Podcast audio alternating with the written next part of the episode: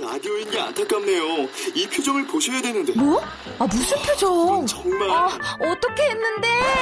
KBS 라디오 7개 채널에서 제공하는 최고급 정보들을 사진과 기사, 그리고 영상으로 확인하실 수 있습니다. 읽는 라디오, KBS 라디오 홈페이지 라디오.kbs.co.kr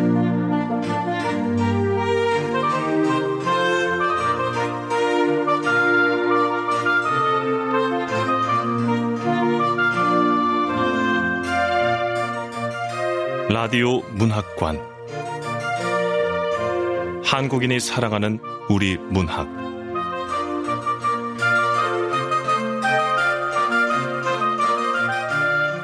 안녕하세요. 아나운서 태희경입니다. 오늘 함께 하실 작품은 김숨 작가의 선량한 어머니의 아들들은 어떻게 자라나입니다. 김숨 작가는 1997년 대전일보 신춘문예 단편소설 느림에 대하여가 당선되면서 작품 활동을 시작했고요. 1998년 문학동네 신인문학상, 제58회 현대문학상, 제21회 대산문학상, 제39회 이상문학상 대상을 수상했습니다. 작품집으로 투견, 침대, 간과 쓸개, 장편 소설로 백치들, 철, 나의 아름다운 죄인들, 물, 노란 개를 버리러 등 많습니다. KBS 라디오 문학관, 한국인이 사랑하는 우리 문학, 김숨 작가의 선량한 어머니의 아들들은 어떻게 자라나 지금 시작하겠습니다.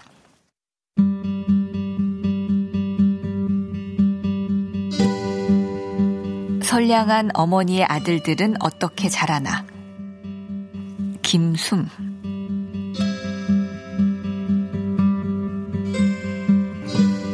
해숙이 소년을 만난 곳은 그녀가 사는 빌라 맞은편 학원 건물 근처였다. 방과 후 교습소 같은 학원이었다. 노란 승합차가 아이들을 학원으로 실어 나르는 광경을 그녀는 종종 보았다.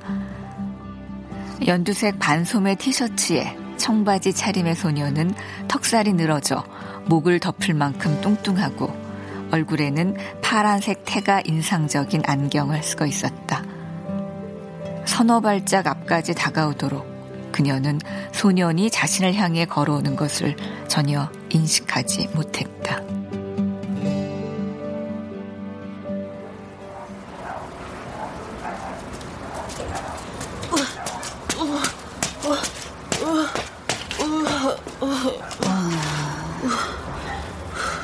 소년이 마침내 그녀 앞을 가로막듯 섰을 때 그녀는 2차선 도로 끝을 내다보고 있었다.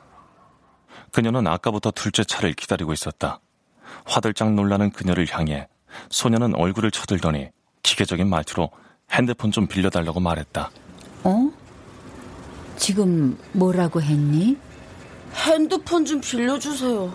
학원이 문을 열지 않아서 엄마와 통화해야 하거든요. 어, 그래. 네 엄마는 어디 계시니? 모르겠어요. 어, 잠깐만.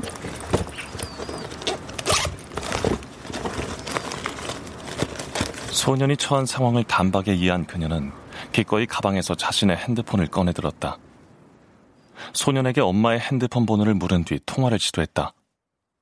신호는 가는데 받지 않아서 재발신을 세 번이나 시도한 뒤에야 겨우 통화가 된 여자에게 네, 제가 지금 아드님하고 같이 있거든요.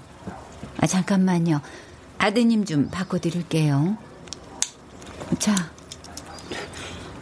엄마. 소녀는 핸드폰을 아랫입술에 붙이다시피 하고 그녀가 지켜보는 데서 자신의 엄마와 통화를 했다. 하필이면 그때 밥솥만한 보따리를 들고 도로를 무단 횡단하는 남편을 지켜 바라보느라 그녀는 통화 내용을 귀담아 듣지 못했다. 통화를 끝내고 핸드폰을 건네는 소년에게 그녀가 물었다. 그래, 네 엄마가 뭐래든? 기다리래요. 그것이 소년의 대답이었다.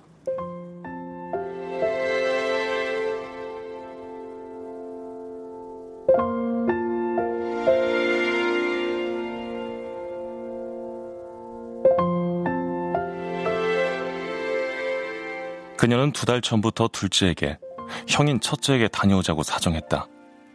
제약회사에 다니는 둘째는 번번이 바쁘다는 핑계를 댔다. 스무 번은 통화하고 나서야 그녀는 둘째와 날짜를 잡을 수 있었다. 그녀는 무책임한 둘째보다는 남편이 원망스러웠다. 뇌출혈로 쓰러졌다 회복된 뒤로 남편은 운전대를 잡지 않으려고 했고 그녀와 상의 한마디 없이 차를 처분했다. 경북 영천행은 아무튼 두 달 만에 겨우 성사된 것이었다. 소년과 헤어지고 30분이 지나서야 둘째의 차가 나타났다.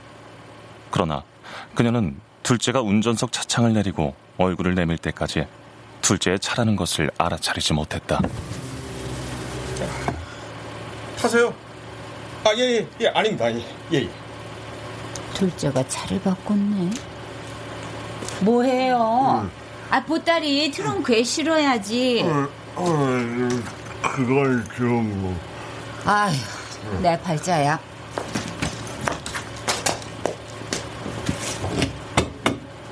트렁크에는 온갖 짐이 한가득 있었다. 저런 게 왜 트렁크에 실려있나 싶은 물건도 있지만 대부분은 둘째가 다니는 제약회사 상자들이었다. 결국은 통화를 끝낸 아들이 운전석에서 내려 트렁크 짐들을 정리한 뒤에야 보따리를 겨우 실을 수 있었다.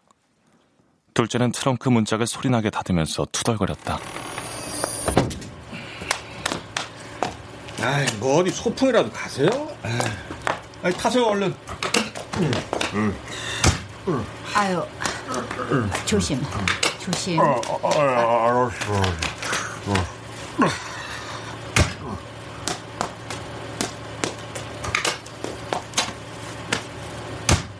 그녀는 조수석에 남편은 조수석 뒤에 앉았다.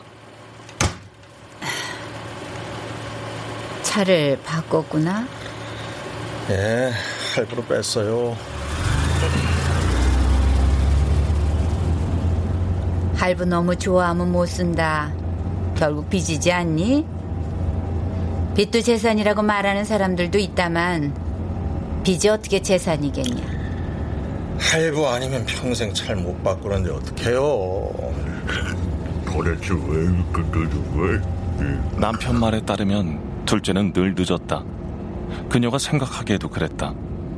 태어날 때도 출산 예정일이 일주일이나 지나도록 세상에 나올 생각을 하지 않아 제왕절개로 둘째를 꺼내야 했다. 음, 미소는 잘 있냐? 미선은 둘째 며느리로 그녀는 혹시나 미선이 자신들과 함께 가지 않을까 기대했다. 직장에서 만난 둘째와 미선은 3년 전 결혼했다. 그들에게 아직 아이는 없었다. 그녀는 그들이 어째서 아이를 갖지 않는지 이해가 안 되었다. 그녀가 생각할 때 미선은 30대 후반으로 늦어도 한참 늦은 나이였다. 금방 마흔 살 되고 금방 쉰 살이 된다는 걸 알아야지.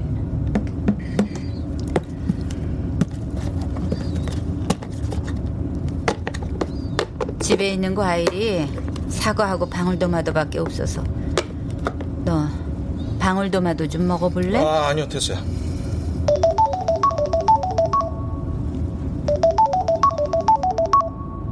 그녀의 핸드폰이 자지러진 것은 그때였다.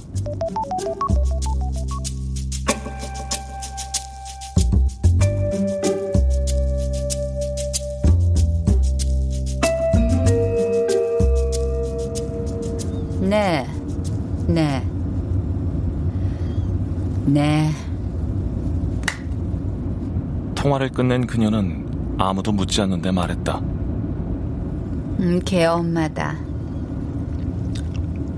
음, 고맙다는 인사를 하려고 일부러 전화를 했대지 뭐냐. 나한테 고맙다는 인사를 하려고 말이야. 이 세상에 엄마한테 고마워하지 않은 사람이 어디 있나요? 둘째가 지금 한 말이 진심인지 아니면 비웃는 건지 모르겠네. 전에 봤을 때보다 살이 더 쪘구나. 배가 그렇게 나와서 어쩐다니. 먹는 거 가려서 먹어야 하는데 아무거나 먹고 다니니까 살이 찌지. 아이, 가려서 먹고 다녀요. 그건 그렇고 걔 말이다. 누구요? 미선이 말이다. 애는 안 나올 작정이라니. 아, 참. 아이, 엄마가 키워주실 것도 아니잖아요. 뭐 엄마가 맡아서 키워주신다고 하면 낫고요. 난 너희들 키우는 것만으로도 충분하다. 그녀는 손사래를 쳤다. 둘째는 언제부터인가 그녀가 아이 이야기를 꺼낼 때마다 똑같은 말을 반복했다. 둘째에게서 고개를 돌리다 말고 그녀는 자신의 옷차림을 살폈다. 그녀는 연보라색 블라우스에 남색 치마를 받쳐 입고 스타킹에 구두를 신었다. 목에는 진주 목걸이를 둘렀다. 화장도 정성을 들여서 했다. 전날 그녀는 미장원에 가서 머리를 염색하고 고대했다. 음, 미장원 여자 아들은 교수가 되었다더구나. 교수요? 에이, 시간 강사겠지. 미장원 그 여자는 아들을 교수 만든 걸로 만족한다는구나. 여자로 태어나서 떡두꺼비 같은 아들 낳고 그 아들을 교수로 만들었으면 됐지. 뭘 더 바라겠느냐고.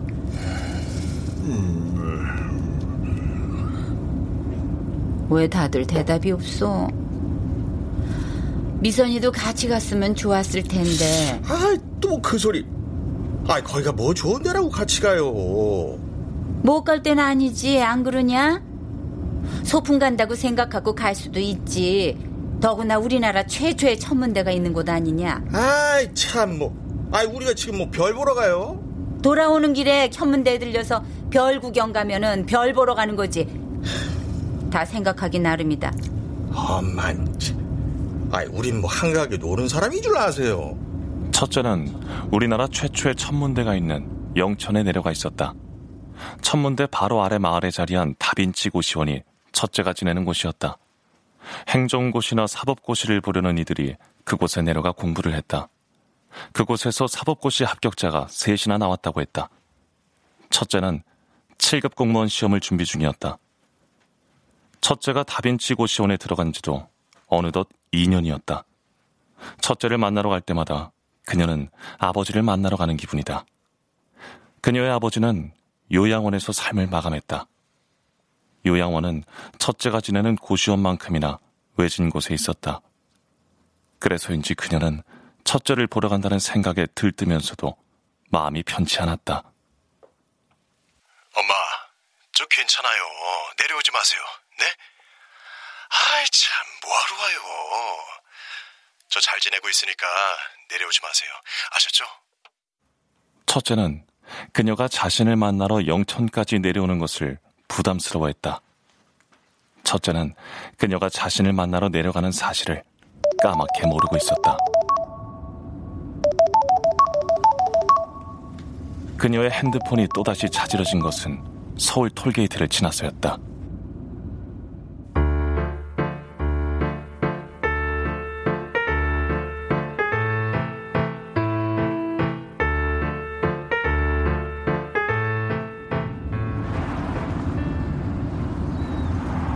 네. 네. 어딜 갔을까? 왜요? 어, 그애 엄마인데. 글쎄, 그 애가 사라졌다지 뭐냐? 그녀가 차를 기다리는 동안 소년과 있었던 일을 둘째에게 장황하게 설명했다. 네 차례나 통화를 시도한 뒤에야 겨우 통화가 되었다는 것 또한 그녀는 잊지 않고 말했다. 그러게 왜 쓸데없이 핸드폰은 빌려주고 그래요, 참. 모르는 척할 수가 있어야지. 하여간 엄만 그게 병이에요, 병. 내가 그 아이한테 핸드폰을 괜히 빌려줬다 그래도 똑같은 일이 생긴다면은 그래 난 핸드폰 빌려줄 거야. 걔가 그럭저럭 똘똘해 보이던데 어딜 갔을까? 그럭저럭이요.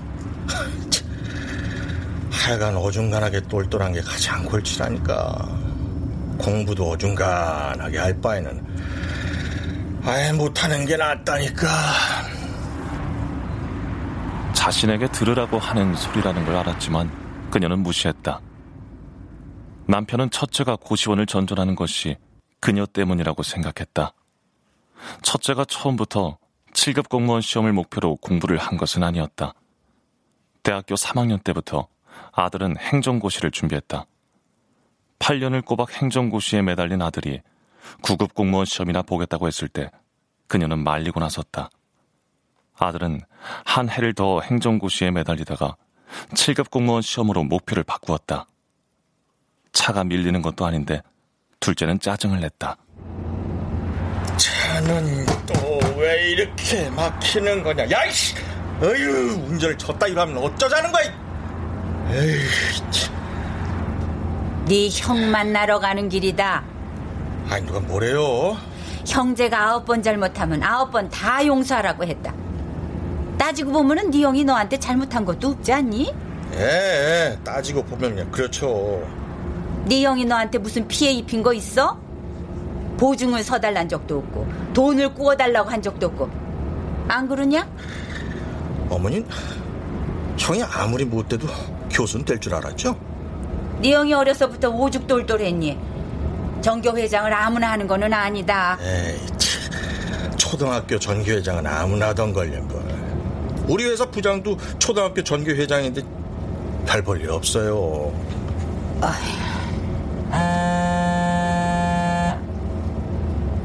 또 그 여자다. 그녀는 핸드폰을 받지 않았다. 한참을 자지러지다 잠잠해진 핸드폰은 5분쯤 지나 다시 자지러진다. 또 그 여자야.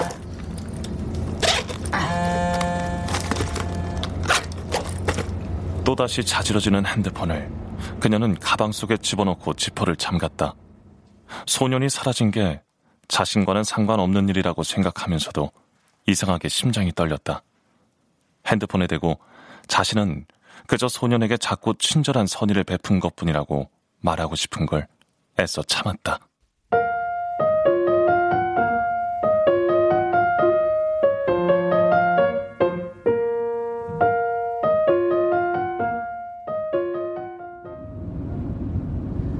아니, 그러게 알지도 못하는 애한테 핸드폰을 함부로 빌려줘요. 요즘에 어떤 세상인데. 널 닮았어. 뭐라고요? 그 애가 너 어릴 때하고 닮아서 차마 거절할 수가 없었다.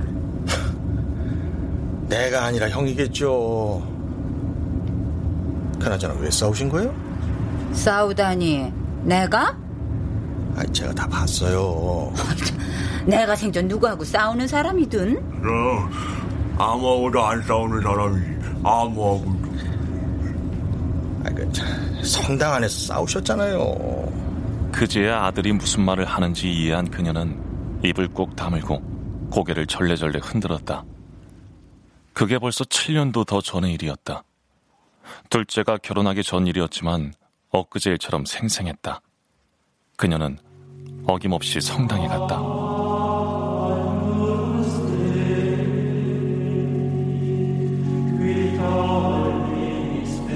성당에서 그녀는 늘 앉는 자리에 앉았다. 둘째 줄 둘째 칸 오른편 가장자리. 그 자리가 그녀의 자리였다. 십자가와 신부님이 가장 잘 보이는 그 자리가 지정석이라도 되는 듯 그녀는 그 자리에만 앉았다. 그녀가 언제나 그 자리에 앉았기 때문에 다른 이들은 그 자리에 앉지 않았다. 그녀처럼 그렇게 자신만의 자리를 정해놓고 미사 때마다 늘 같은 자리에 앉는 이들이 덜어 있었다. 그런데 어느 주일 그녀가 성당에 갔더니 그녀의 그 자리를 어떤 여자가 천연덕스럽게 차지하고 앉아 있었다.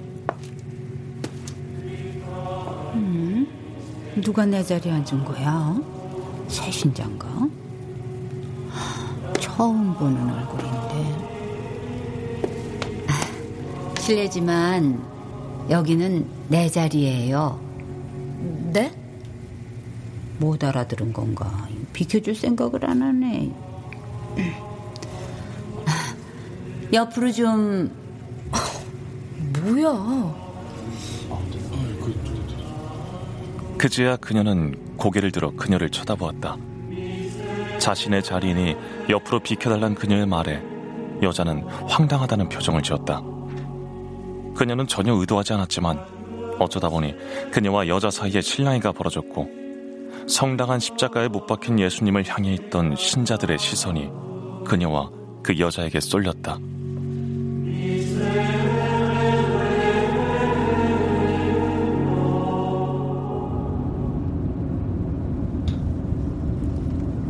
주말이지 생각하고 싶지 않구나. 그때를 생각하면 그녀는 얼굴이 화끈거렸다. 둘째의 눈에까지 싸우는 것으로 보였으면 다른 사람들의 눈에까지 싸우는 것으로 보였을 것이었다. 그녀는 뒤늦게야 형제 자매들이 자신을 그악스러운 여자로 생각할까봐 우려되었다. 그녀는 하필이면 둘째가 그날따라 왜 성당에 나왔는지 원망스러웠다. 둘째는 그녀의 성화에 못 이겨 어쩌다 성당에 나오고는 했다. 1년에 열 손가락으로 뽑을 정도였다. 그리고 그날 나는 싸운 게 아니라 가르쳐 준 것 뿐이다. 가르쳐요? 그래.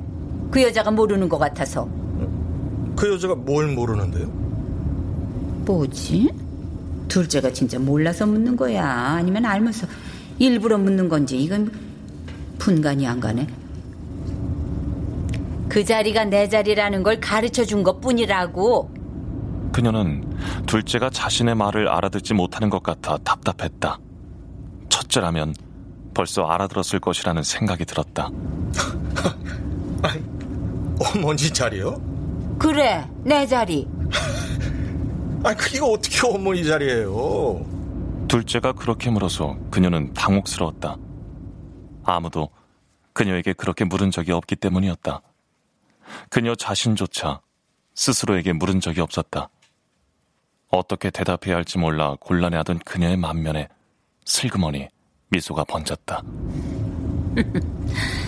그 여자가 그 자리에 앉기 전까지 나는 늘 그 자리에 앉았다. 그랬어요. 20년 동안 늘.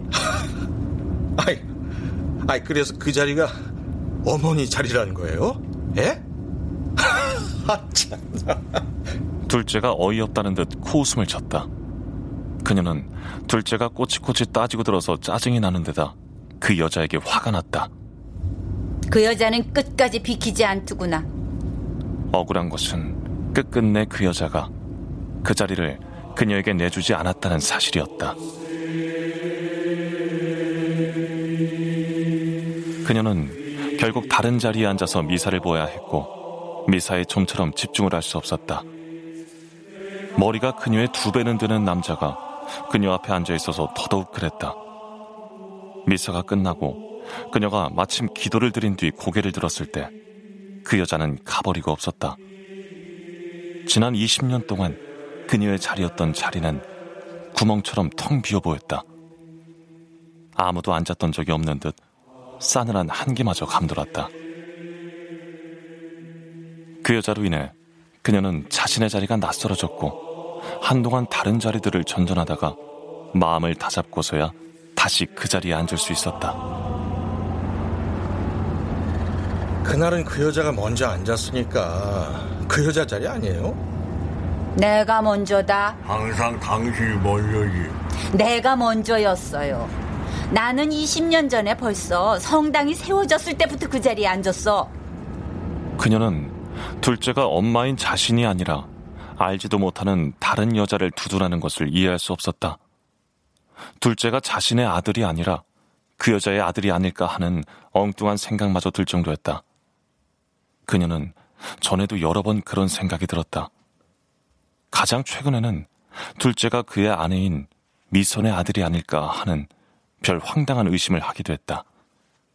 그녀는 둘째에게 일깨워줄 필요를 느꼈다. 넌, 넌 내 아들이다. 네. 지난 39년 동안 난 늘 어머니의 아들이었죠. 둘째가 왜 저러는지 모르겠네. 좀 쉬었다 가지. 둘째한테 확실히 해둘 필요가 있겠어. 그 자리는 내 자리야. 마음을 다잡은 뒤로 그녀는 혹시나 그 여자가 또다시 자신의 자리에 앉는 불상사가 벌어지지 않도록 30분 일찍 성당에 갔다. 자신의 자리에 아무도 앉아있지 않은 걸 확인하고 나서야 안도했다. 그녀는 둘째에게 한 번 더 그 자리가 자신의 자리임을 상기시킬 필요를 느꼈다.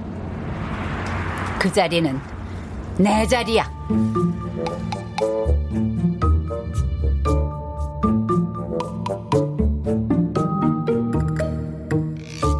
그녀는 내색하지 않았지만 첫째를 만나러 가는 것이 두려웠다. 첫째가 다빈치 고시원에 들어간 지 석 달쯤 지났을 때 그녀는 아무에게도 알리지 않고 첫째를 만나러 영천에 다녀왔다. 그녀는 첫째가 지내는 고시원이 어떤 곳인지 궁금했다. 다녀올게요. 이렇게 일찍 어딜 간다는 거야? 피정 간다고 했잖아요. 다녀올게요. 평일 오전이라서인지 영천행 고속버스에는 승객이 그녀를 포함해 둘뿐이었다. 서울에서 영천까지 소요 시간은 3시간 40분이었다. 그녀는 운전기사 바로 뒷자리에 앉았다. 그녀의 뒤로 빈 의자들이 넘쳐났지만 그녀는 영천 시외 버스 터미널에 도착할 때까지 자리를 바꾸어 앉지 않았다. 그녀는 영천 터미널에서 내리자마자 택시를 탔다. 다빈치 고시원이요. 다빈치 고시원 어디? 아, 그 내비에는 안 나오는데요. 보현산 천문대 아랫마을에서 조금 떨어진 곳에 있어요. 아, 뭐그 지나가면서 본 기억이 나요. 네. 가봅시다. 가다 보면 나오겠지 뭐. 택시가 영천 시내를 벗어나 논과 밭을 끼고 달릴 때 그녀는 다빈치 고시원이 없으면 어쩌나 마음이 조마조마했다. 천문대 아래 마을에는 물론 세상 그 어디에도 다빈치 고시원 따위는 없을 것 같은 불길한 기분이 들었다. 택시기사는 용케 다빈치 고시원을 찾았고 그 맞은편에 그녀를 내려주자마자 서둘러 떠났다.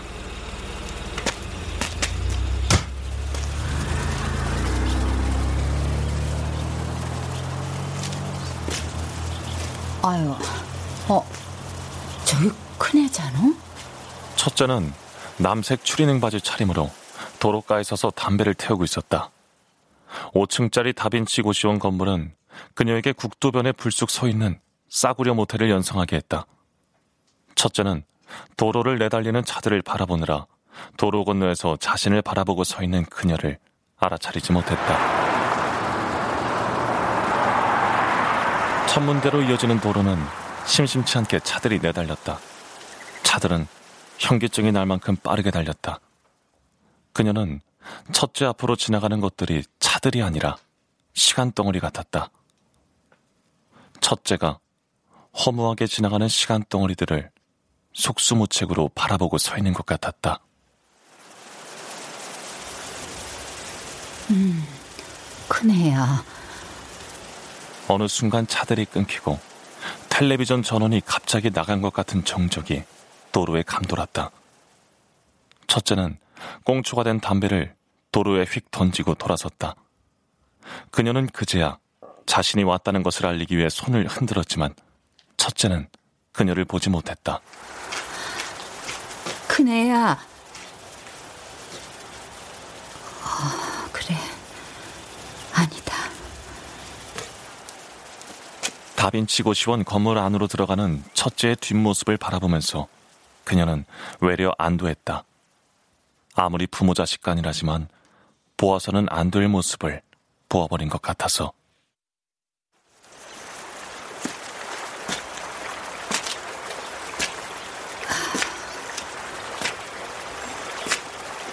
그녀는 다빈치 고시원 창문들을 하나하나 눈여겨본 뒤 마을 쪽으로 내려갔다. 10분 넘게 내려가자 세풍 너비쯤 되는 계곡을 따라 집들이 모여있는 마을이 나왔다.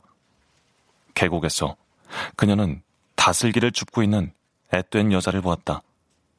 빗쩍 마르고 얼굴이 까무잡잡한 게 베트남이나 캄보디아 쪽 출신 같았다.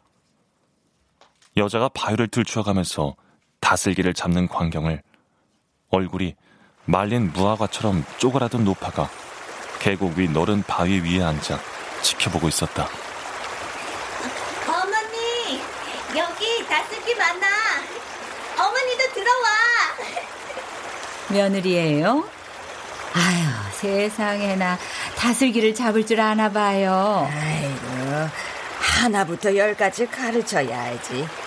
혼자서는 아무것도 할 줄 몰라요. 응? 간 맞춘다고 된장찌개 양조간장을 들이고 오니 아이고 말 다 했지 뭐. 음, 내가 당장 관 속에 들어가 눕고 싶어도 저거 저거 저, 내가 못 믿어서 못 죽는다니까. 어디서 왔대요? 에휴, 베트남에서 와서 된장, 고추장도 구분 못하는 걸 가르치려니, 응? 내 속이 썩어 문드러지지. 착하게 생겼네요.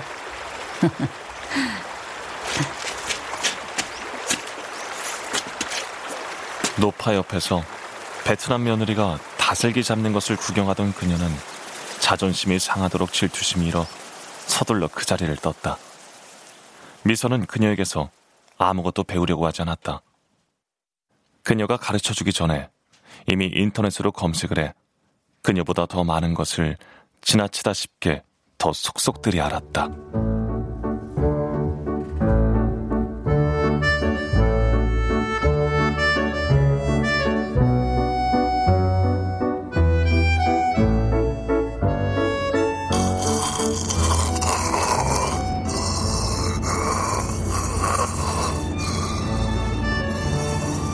남편은 입을 악어처럼 벌리고 잠들어 있었다. 소년의 엄마로부터 전화는 더 이상 걸려오지 않았다. 그녀는 소년이 어떻게 되었는지 궁금했다. 겨드랑이에 땀이 차도록 날이 후덥지근했다. 그녀는 잡채가 쉴까봐 걱정이었다. 서울을 떠나온 지 벌써 3시간이나 지나 있었다. 아휴, 음식이 쉬면 어쩐다니? 아이가 뭐 버리면 되죠. 아이, 네 형이 잡채를 얼마나 좋아하는데 고시원에서 해주는 밥이 오죽할까? 집밥보다 나을지도 모르잖아요. 아이고 아무렴 집밥보다 나을까? 그것도 다 편견이에요. 에? 세상 모든 엄마의 음식 솜씨가 다 좋은 건 아니잖아요.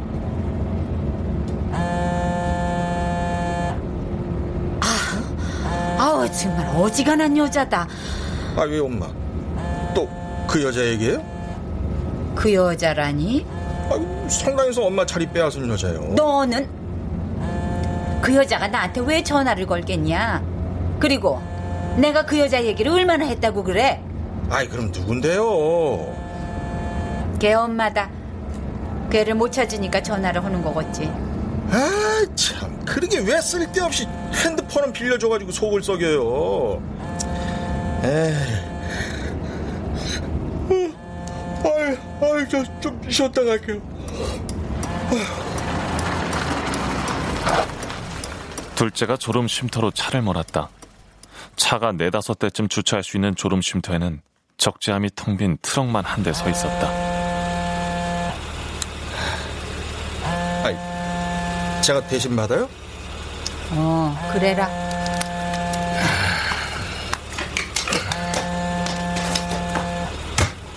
둘째는 핸드폰을 빼앗듯 들고 차에서 내렸다. 차를 등지고 서서 통화하는 둘째를 응시하던 그녀는 외면하듯 고개를 돌렸다. 그녀는 시간을 훌쩍 거슬러 올라가 초등학교에 다니는 아들들과 그 마을에 사는 상상을 했다. 그녀는 그럴 수만 있다면 그 시절로 되돌아가고 싶었다.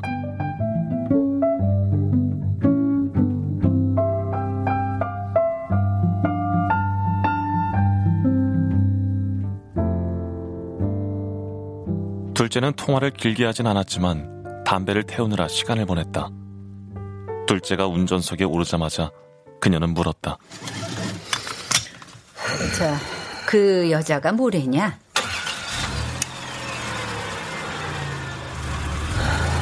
아, 그 여자가 뭐래느냐고. 저도 모르겠어요. 통화하지 않았어. 그래, 그, 걔는 돌아왔대니? 궁금하시면 전화를 해보시던지요. 그녀는 둘째가 무엇 때문에 늘 그렇게 불만인지 잘 알았다. 그녀는 첫째의 고시원 비용과 책값, 용돈을 고스란히 부담하고 있었다.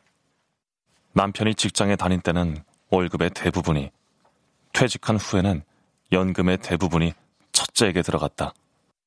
새로 뽑은 자동차 할부금이라도 대신 내주겠다고 해야 고분고분해질까 싶은 생각이 들자 우울한 감정이 밀려왔다.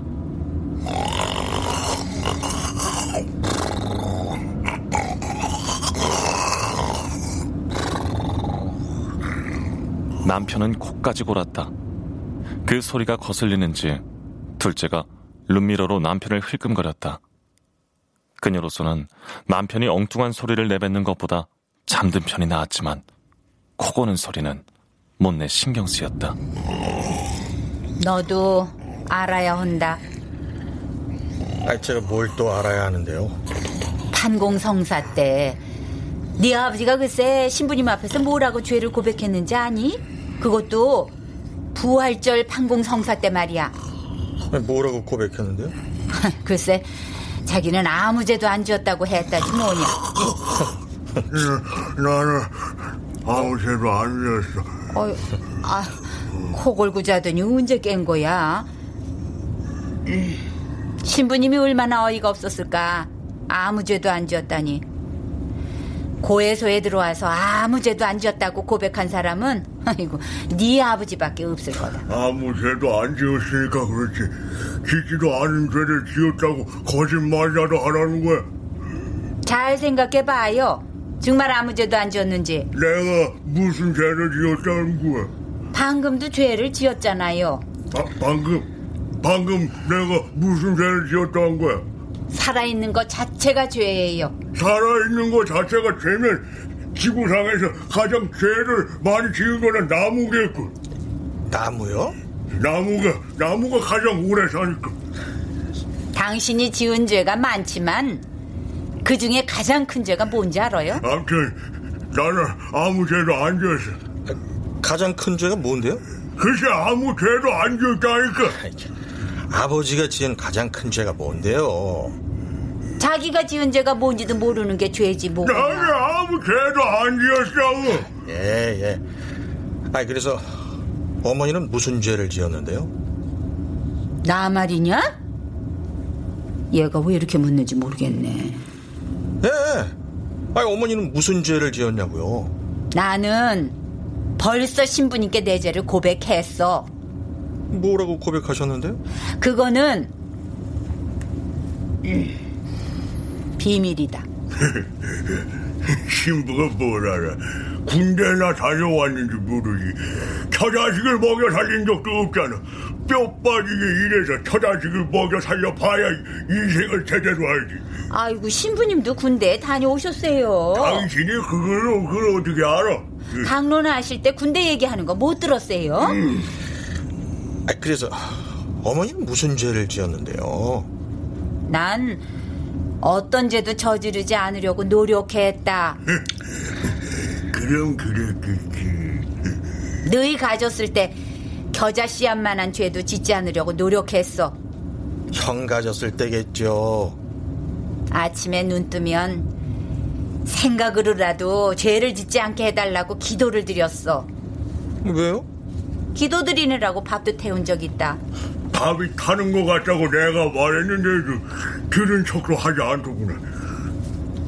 기도를 드리지 않으면은 불안해서 물 한 모금도 마실 수가 없었다. 내가 저지른 죄가 고스란히 너희들한테 전가될까봐 겨자 씨앗만한 죄도 고스란히 전가될 것 같았거든. 내가 저지른 죄가 너희한테 대물림 돼서야 되겠냐? 내가 다 알고 있는 걸 뭐.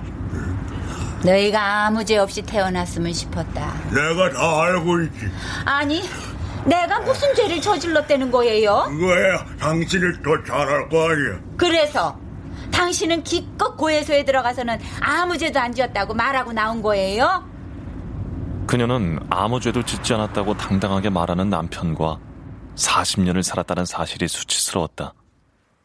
겨자 씨앗만한 죄조차 낱낱이 고백해야만 마음이 편한 자신이 어떻게 그런 남자와 자식을 둘이나 낳았는지 신기했다. 믿기 어렵게도 그녀 부부는 연애 결혼을 했다. 불교 집안에서 태어난 남편은 그녀와 결혼하기 위해 세례까지 받았다.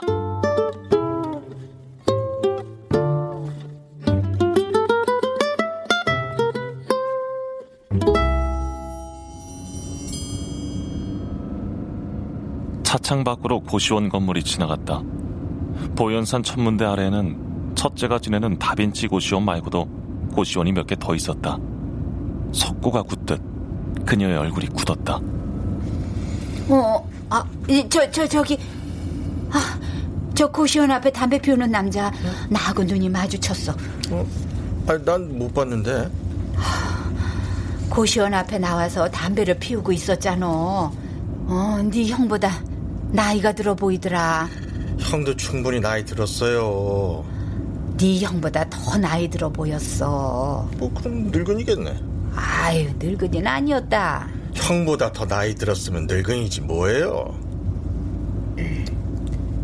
형을 미워하면 못 쓴다. 아, 엄마 왜 항상 그렇게 생각하세요? 내가? 내가 뭘? 제가 형을 미워한다고요. 나는 그저 네가 형을 미워하는 줄 알았다. 그거 봐요. 둘째는 첫째 때문에 자신이 피해를 보고 있다고 생각했다. 첫째는 거의 언제나 늘 고시원에 있었기 때문에 집안 대소사에서 예외였다. 명절에 남편은 둘째와 제사를 지냈다. 첫째가 행정고시를 포기했을 때 그녀는 안도하면서도 10년이란 시간이 못 쓰는 종이 조각이 된 것 같아 허무했다. 그녀는 첫째가 7급 공무원 시험에는 거뜬히 합격할 줄 알았다. 그런데 어떻게 하다 보니 네 번이나 떨어졌다. 친척들은 더 이상 그녀에게 첫째에 대해 물어보지 않았다. 아직 늦지 않았어요. 뭐가 말이냐? 되지도 않을 7급 공무원 시험 때려 치우고 더 늦기 전에 9급 공무원 시험 보는 게 상책이라고요. 그녀는 무슨 말인가를 하려다 말고 입을 다물었다. 첫째는 어느덧 42살이었다. 몇 달 뒤면 43살이었다. 첫째가 43살에 9급 공무원 시험에 합격해 동사무소에서 일하는 모습을 그려보던 그녀는 고개를 저었다. 차마 아무에게도 고백하지 않았지만 그녀는 첫째가 9급 공무원 시험에 응시했다가 혹시라도 낙방할까봐 두려웠다. 음, 그의 엄마 설마 내가 자기 아들과 함께 있다고 생각하는 건 아니겠지? 둘째는 아무 대꾸 없이 고개만 저었다. 장시간 운전을 해서인지 피곤한 기색이 역력한 둘째가 그녀는 안쓰러우면서도 원망스러웠다. 둘째가 제 시간에만 왔어도 소년을 만나지 않았을 것이다. 따라서 소년에게 핸드폰을 빌려줄 일도 없었을 것이고 소년의 엄마와 통화할 일은 더더군다나 없었을 것이다. 찾았으니까 더 이상 전화가 없는 거겠지. 걔 엄마 말이다. 아이, 참, 그러게 왜 쓸데없이 핸드폰을 빌려줘가지고 속을 썩이세요. 요즘 어떤 세상인데. 난 15년 동안 목욕 봉사를 했다. 참치캔을 따다가 손을 베었을 때를 빼고는 한 주도 거르지 않고 화요일마다 목욕 봉사를 했지. 내 몸 씻기도 어려운데 남 몸 씻기는 게 쉬운 일인지 알아? 그것도 중풍 들린 노인들 몸을 씻기는 게 말이야. 그게 무슨 상관인데요? 무슨 상관이라니? 아니, 알지도 못하는 애한테 핸드폰 빌려준 거하고 20년 동안 목욕 봉사하신 거하고 무슨 상관인데요? 상관없지, 상관없어. 그때 차창 너머로 고시원인지 모텔인지 분간이 안 되는 건물이 보였고 그 바람에 그녀는 남편에게 꼭 하려던 말을 잊어버렸다. 10년이다. 10년 동안 하루도 빼먹지 않고 기도하고 있어. 에? 아, 뭘요? 네가 제발 담배 끊고 착하게 살게 해달라고 말이다. 아, 왜 쓸데없는 기도를 하고 그러세요? 아, 그리고 담배 끊는 거하고 착하게 사는 거하고 도대체 무슨 상관인데요? 들어주실 때까지 기도를 할 생각이야. 부디 내 아들이 담배 끊고 착하게. 아이고, 담배 끊는 거하고 착하게 사는 거하고 도대체 무슨 상관이냐고요. 아, 참. 기도를 하려면 들어주실 때까지 해야지. 고작 한다라고는 안 들어주신다고 중간에 관두면은 기도가 아니지. 예, 글쎄. 세실야 형님은 기도를 아무리 해도 들어주지 않는다면서 원망을 하지 뭐냐. 그래서 내가 얼마나 했냐고 물으니까 한 달 동안 했다지 뭐야. 아이고 10년째 하루도 빼먹지 않고 기도하는 사람도 있는데 자, 세실리아 형님은 또 누군데요? 사거리에서 아기찜 식당 하는 형님 말이야. 미선이 세례 받을 때 대모 섰던 평생을 기도해도 들어주지 않으실 때가 있는데 아이고 3년 아무것도 아니지 10년째라면서요 둘째 말을 못 들은 것인지 못 들은 척 하는 것인지 입을 굳게 다물고 앞을 응시하던 그녀가 돌연 뒤를 돌아다 보았다. 스프링 인형처럼 고개를 끄덕끄덕 하면서 졸고 있는 남편을 쏘아보았다.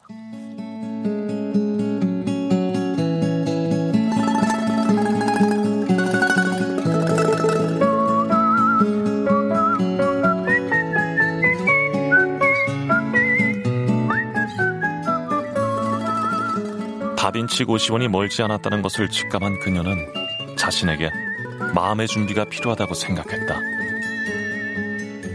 차창을 조금 내리고 심호흡을 하면서 마음을 가라앉히려는데 가방 속 핸드폰이 또 자지러졌다. 아, 예 잠깐 차 좀 세워라 세울 데 어디 있다고 차를 세우라고 하세요 아유 차 좀 세우라니까 엄마 거의 다 왔어요 아유 멀미가 나서 그래 참 진짜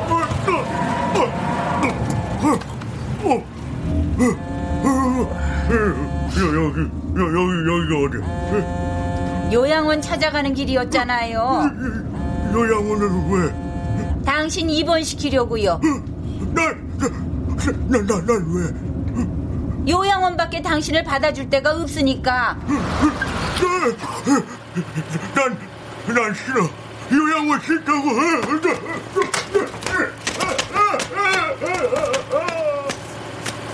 초조해하던 남편이 차문을 박차듯 열고 내렸다. 두 팔을 휘적휘적 흔들면서 차를 등지고 걸어갔다. 아니 네 아버지 왜 저러신다니? 정말로 믿으시나 본데요? 아유 하여간 내 말이라면 무조건 다 믿는다니까 남편이 뇌출혈로 쓰러져 대소변을 받아내야 했을 때 그녀는 요양원에 입원시키겠다고 투덜거리고는 했다. 남편은 그녀의 말을 정말로 믿었다. 아니 설마 어머니 말을 고지고대로 믿으시겠어요? 그게 무슨 말이냐? 어머니가 정말로 아버지를 요양원에 보낼 수 있는 사람이라고 믿기 때문이겠죠.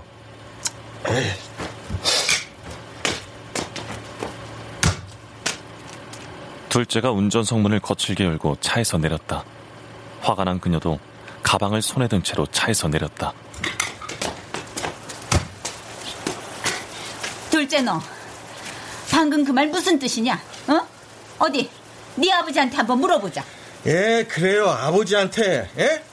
저 하늘 위에 계시는 둘째가 손가락으로 구름 한 점 없는 파란 하늘을 가리켰다.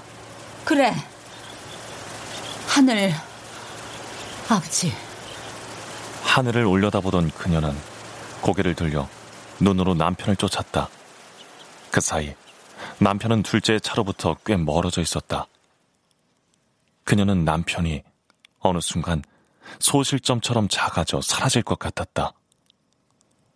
남편을 쫓아 허둥허둥 발을 내딛는 그녀의 가방 속에서 핸드폰이 또 자지러졌다.